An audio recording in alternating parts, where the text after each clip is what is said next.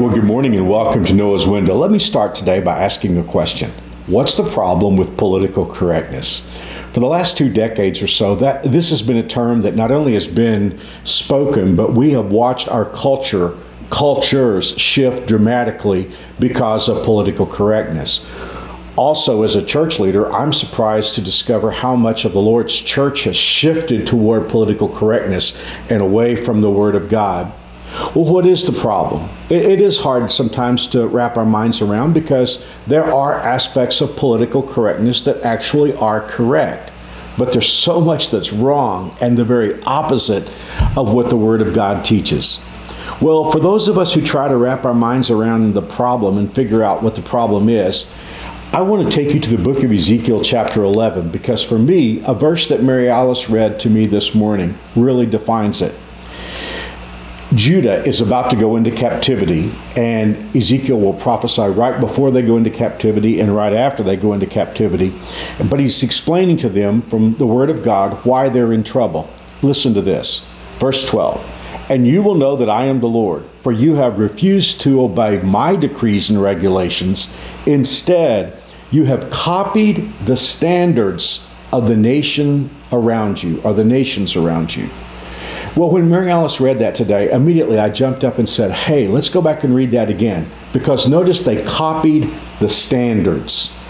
In other words, they changed the labels so that right was now wrong and wrong was now right. But instantly, you're going to recognize the challenge with that. People would believe they were doing the right thing when they would actually be doing the wrong thing. For me, that is the problem with political correctness. It is a it's an adopted set of standards in which there's a new right and a new wrong. In the book of Isaiah chapter 5 verse 20, God lays out for us his judgment on this kind of thinking. He says, "What sorrow for those who say that evil is good and good is evil, that dark is light and light is dark, that bitter is sweet and sweet is bitter." Through the years, as a Christ follower and as a pastor, I've encountered many people who rebelled against God. Some people inside the, family of God, some people outside the family of God. But what I mean by that, they knew what was right and they were rebelling against right. I've had them say to me, Mark, I know what I'm doing is wrong, but I'm going to do it anyway. That's not a good place to be. But it's actually much safer it's not safe at all, but it is safer than someone who switches the labels who actually comes to believe that wrong is right and right is wrong. When a person's in rebellion, at least they know what right and wrong are. Like the prodigal son, he knew he was wrong.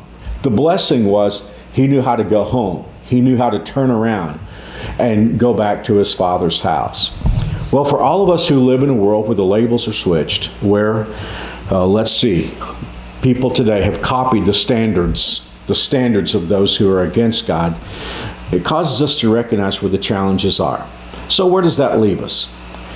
I think more than any other answer to that question, it leaves us in the place as Christ followers, people who believe the Word of God, that we do not negotiate away the standards of God. That is the challenge. You know, I see so many Christians and church leaders today saying, well, what can I accommodate?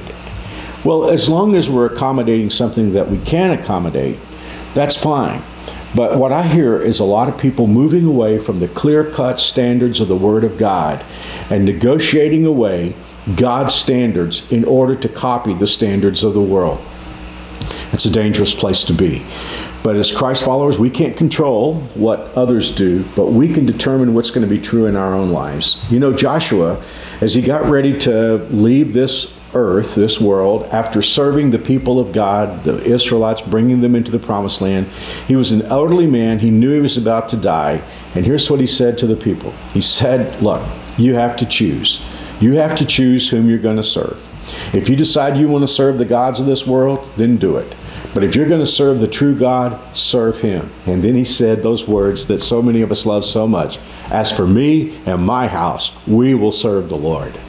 We need that spirit of Joshua in 2021 as Christ followers, that even though the world switches the labels and even other Christ followers are copying the standards of the world, we can say, As for me and my house, we will serve the Lord.